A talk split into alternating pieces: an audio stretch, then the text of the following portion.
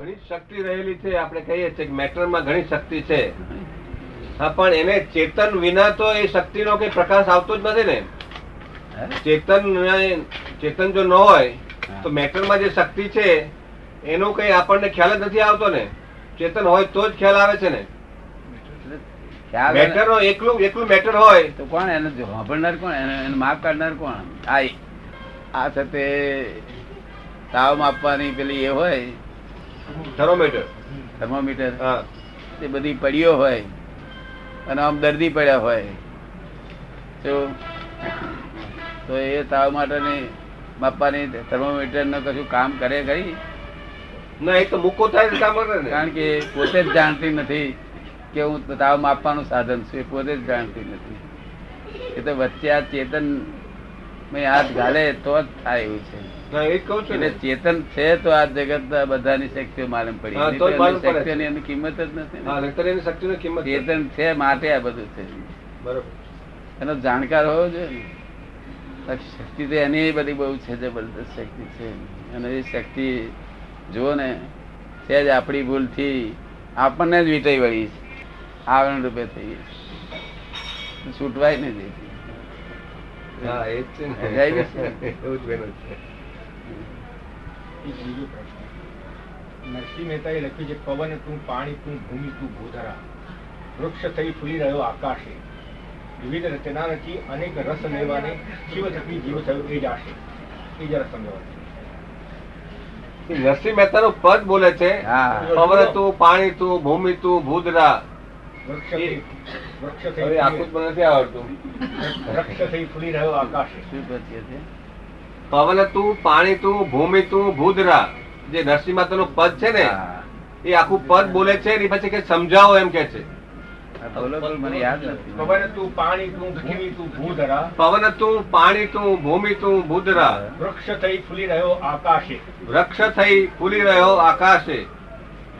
વૃક્ષ થઈ ફૂલી રહ્યો આકાશે. વિવિધ રચના રચી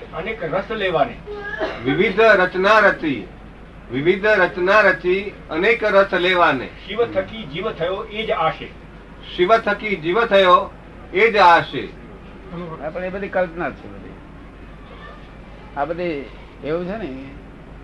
કલ્પનામાં આગળ જતા કલ્પના, સ્થૂલ કલ્પનામાંથી આ લોકોને, જગતના મનુષ્યને સ્થૂલ કલ્પના આવે, પછી ભક્તને સૂક્ષ્મ કલ્પના આવે, તેથી ભક્તને સૂક્ષ્મતર કલ્પના આવે. એ બધી કલ્પના છે, ખબર પડે ને. કલ્પનાની પાર જઈ શકે નહીં. કલ્પનાની પાર જયારે જવાનું થયું એને પોતાને, તારે એને પોતાને એમ લાગ્યું કે હું કરું એ જ અજ્ઞાનતા. શું કે છે?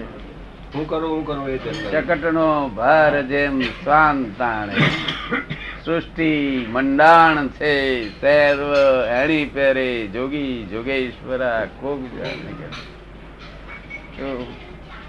એને સાચું કહ્યું, હે? એ સમજીને વાત કરી. હા, નીપજે નર થી તો કોઈ ન રહે દુખી. શું કે છે? નીપજે નર થી તો કોઈ ન રહે. શત્રુ મારીને મિત્ર રાખે.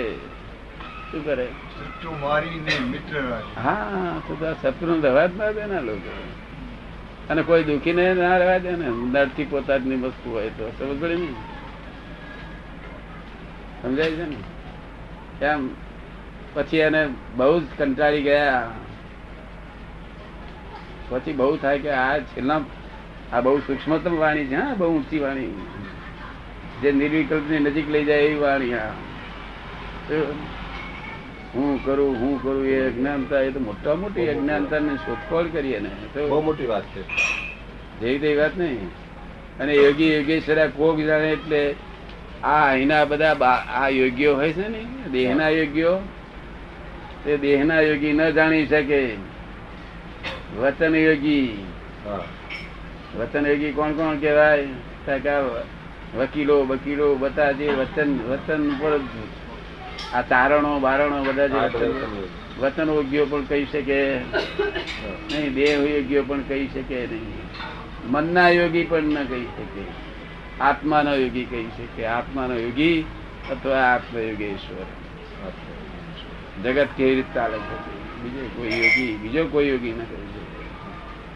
યોગી યોગેશ્વર કો બીજા પછી બહુ જ કંટાળ્યા, બહુ જ થાક્યા. વિચાર તો આવે ને, આટલા તકલીફો મારીએ છીએ, લોકોના ગાળો ટૂંકા ખાય, લોકો મશ્કરીઓ કરે, કપડો કરે, ચોટલી ખેંચે, લોકો રસ્તા જતા ચોટલી ખેંચે, એ ભગત ઉપર કે છે. ભગત કોઈને હિંસક હોય નહીં, ભગત ના ગુણ હોય, હિંસક ના હોય તો સહન કરી લે બિચારા. પછી એવું છેલ્લે બોલ્યા કે જ્યાં લગી આત્મા તત્વ ચિહ્ન્યો નહીં, ત્યાં લગી સાધના સર્વ. આ જે બધી સાધના અમે કરી તો જ્યાં સુધી આત્મા તત્વ ના જાણ્યું ત્યાં સુધી જો ત્યાં સુધી પહોંચ્યા પછી નથી ગાઈ ગયેલા છે. અને એ જ ભક્તો આપણે અહીંયા આગળ અહીંયા તૈયાર થયેલો માલ છે ને તે જ અહીં આવું તો હોય જ નહીં ને. હા, એટલે પછી લોકો કહે, તમે અધિકાર જોવા રાખવાનો, અધિકાર જોવાનો મને ભેગો થયો.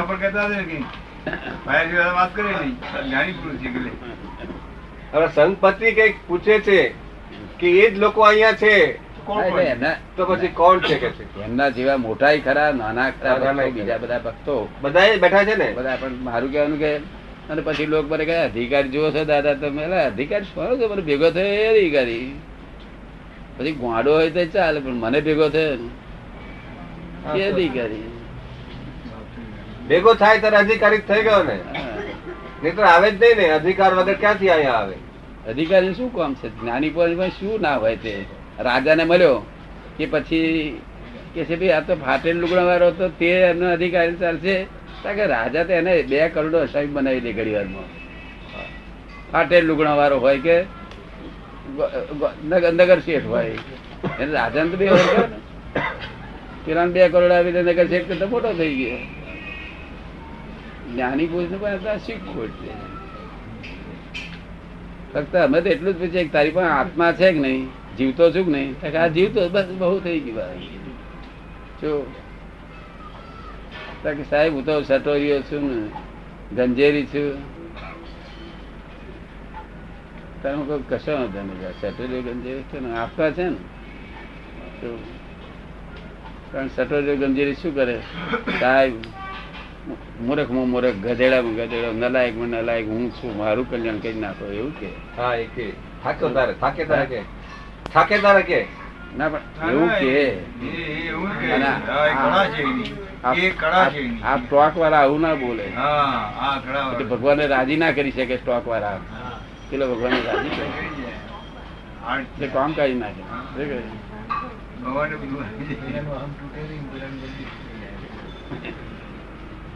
અધિકારી બધિકારી સેના છે ને આ લોકો અધિકારી. હા, અધિકારી એટલું જોવાનું કે હિન્દુસ્તાન દેશ નો જન્મેલો છે કે કેમ,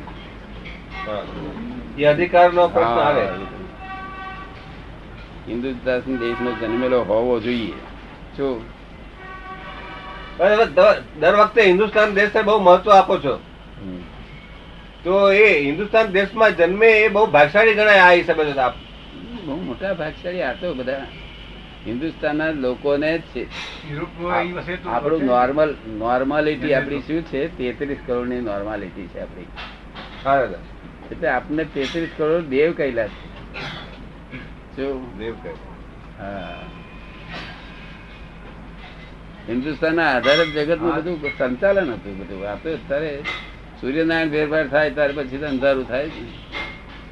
દશા તો ભોગવી જ પડે ને. એટલે પુનર્જન્મ જગત હજુ સમજતું નથી. પુનર્જન્મ ની વાતો કરીએ તો કે ના હોય જ નહીં, પુનર્જન્મ હોય જ નહીં, એવી જ વાતો કરે. નહીં, એ તો એમ કે છે તમે અમને પુનર્જન્મ થતા ફરશો તો અમે સ્વીકાર નહીં કરીએ, ચોખ્ખું કહે છે. મને કહેતો હતો સ્વીકાર નહીં કરીએ.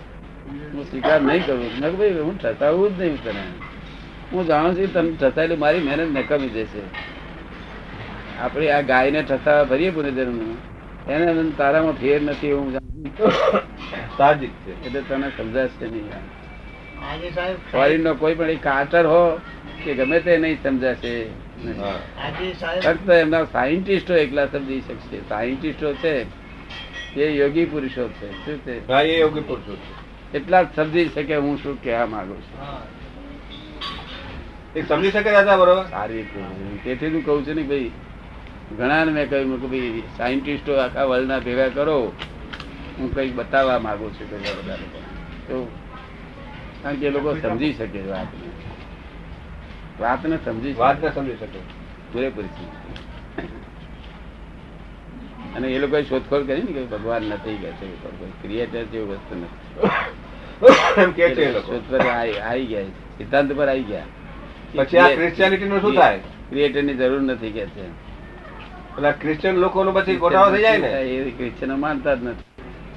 ભાઈ કે છે કે અત્યારે આ કાળમાં ક્ષાયક ભાવ છે કે નહીં? શું ભાવ છે? ક્ષાયક સંકિત છે કે નહીં? ક્ષાયક સંકિત છે ને? નથી, પણ શાસ્ત્ર ના આધારે નથી. જૈન શાસ્ત્ર ના આધારે નથી, પણ આપણે અહીં ઘણા ખંડ ગાયક સંગીત જ છે. આ બેઠા બેઠા છે એમાં, એટલે આ પુરાવા રૂપે આધાર છે. શાસ્ત્રોમાં ના પાડે છે એટલે પૂછ્યું મેં. આ શાસ્ત્રોમાં ના પાડે છે, પણ આ શાસ્ત્રનો આ આક્રમ વિજ્ઞાન છે. આ આક્રમ વિજ્ઞાન એટલે શું? અપવાદ છે. આ અપવાદ શાસ્ત્રમાં હોય નહીં. શાસ્ત્ર નિયમ ના અધીન હોય. કેવું હોય? અને આ અપવાદ માર્ગ છે. એટલે શાસ્ત્ર ને બહાર નો છે માર્ગ, તેનું તે જ જ્ઞાન છે, પણ અપવાદ છે. એટલે અક્રમ વિજ્ઞાન છે. અને અહીં સહાયક સંગીત નો અનુભવ થાય છે.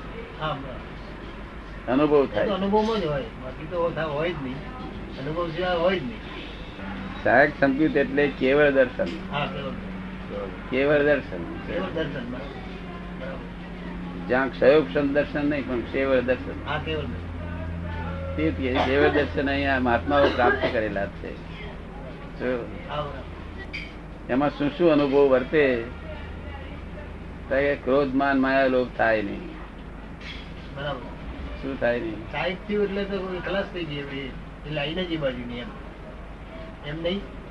ક્રોધ, માન, માયા, ક્રોધ, માન, માયા, લોભ જે છે તે સહાયક સંકેત થયા પછી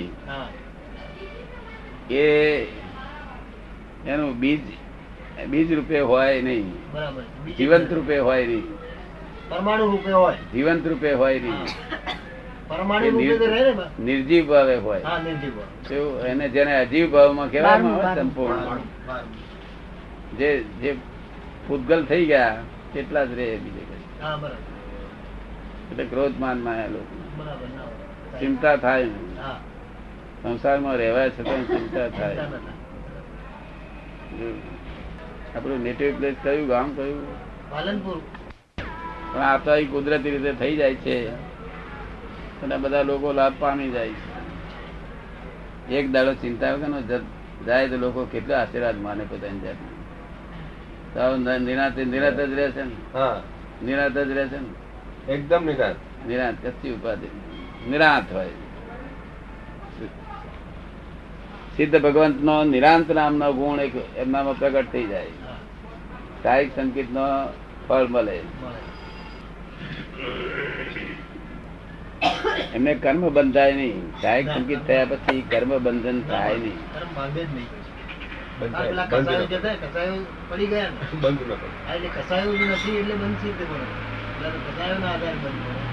એક અવતાર નો કર્મ બંધાય. એક અવતાર નો એનું કારણ શું? કે અમારી આજ્ઞા થી પાળે છે.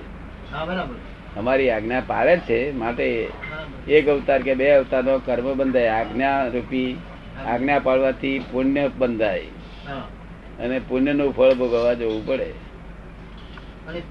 પુણ્ય કયું હોય? પુણ્યાનુબંધી. એટલે એને મોક્ષે લઈ જવાય. એટલે અમારી આજ્ઞા નિરંતર, અમારે નિરંતર આ બધા અમારી આજ્ઞામાં રહે છે. નિરંતર જેટલી પડાય એટલી, એવું એવું કયું નથી. એમ પાંચ આજ્ઞા આપી છે, જેટલી પડાય એટલી પાળો. તો કહ્યું પ્રયત્ન કરો, આ પ્રયત્ન તો પહેલો કરવો, ન પડાય તેનો વાંધો નહીં, પણ ન પડાય એનો ખેદ કર્યા કરો. પસ્તાવો થવો જોઈએ કે આમ ન હોવું જોઈએ, થવી જોઈએ. એટલે આપણે પૂર્ણાહુતિ કહીએ છીએ. કેટલી પડાય તમારી આજ્ઞા? બધી બધી જ પડાય કે એક આજ્ઞા તો અનુભવમાં આવી જાય, એટલે એને પાળવા જેવી રહી નહીં, વ્યવસ્થિત તો અનુભવમાં આવી જાય. તો એમાં કઈ બહુ પ્રયત્ન કરવાનો રહેતો નથી. અભ્યાસ કરવાનો રિલેટિવ ને રિયલમાં અભ્યાસ કરવાનો, તે એમનાથી જો એવો અભ્યાસ થઈ શકતો નથી. અમુક જ માણસો કરી શકે, અમુક માણસ થતો નથી. પણ વધારે વધારે અમે શું કહીએ છીએ કે ફાઇલનો સંભાવે નિકાલ કરવાનો કરે. સંસારનું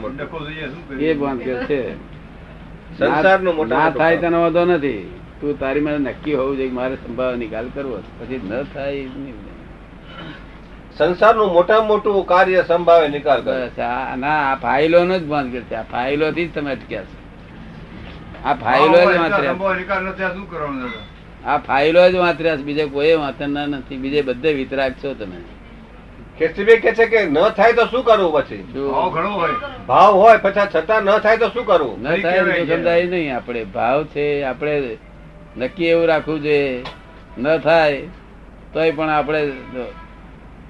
આપણું ફેરવવું નહીં કે હવે સંભાવના ભર્યું નિકાલ કરવો, એવું નહીં.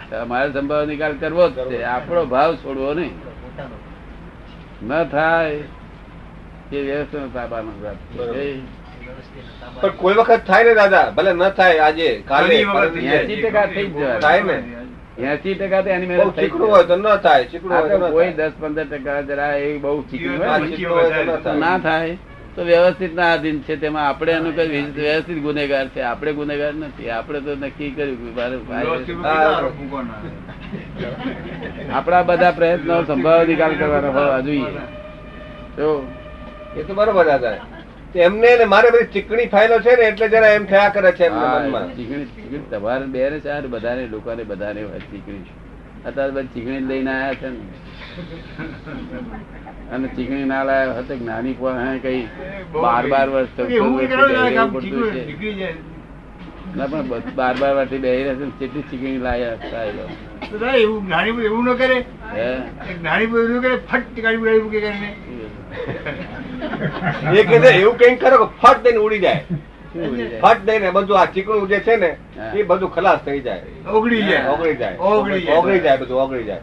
એવું બીજી કરીએ આપણે યારો ને એવું છે ને. તો આ આપણે બધું બોલીએ. આત્માની જે શક્તિ છે ને પ્રગટ ના થાય જ્યાં સુધી આપણે હું કરી આલું. તમારી શક્તિ પ્રગટ થયા વગર શું થાય? આત્માની શક્તિ પ્રગટ થાય નહીં દાદા. કરી આપે પ્રગટ આપણે કરીને પછી કરવાનું છે. આવરણ આપણે તોડીએ તો આપણે આ હું ફાઇલનો નિકાલ કરવો છે એવું નક્કી કરીએ, ત્યાંથી આ આવરણ તૂટશે. એમાં તમારે કશું એમાં મહેનત છે નહીં, ભાવ કરવાનો છે. ભાવ મનમાં નક્કી કે ફાઇલનો નિકાલ કરવાનો છે. પેલો ફાઇલ વાંકી થયા કરે તો આપણે ફાઇલનો નિકાલ કરવો.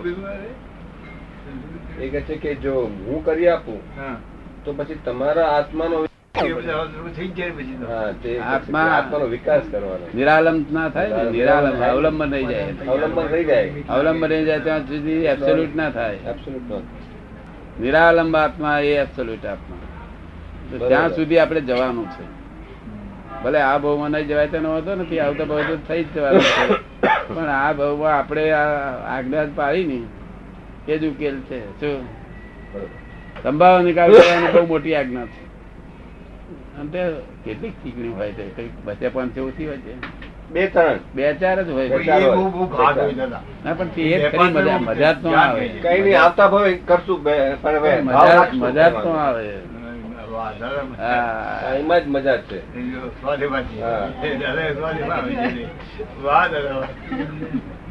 તો કસોટી ને કસોટી છે ને.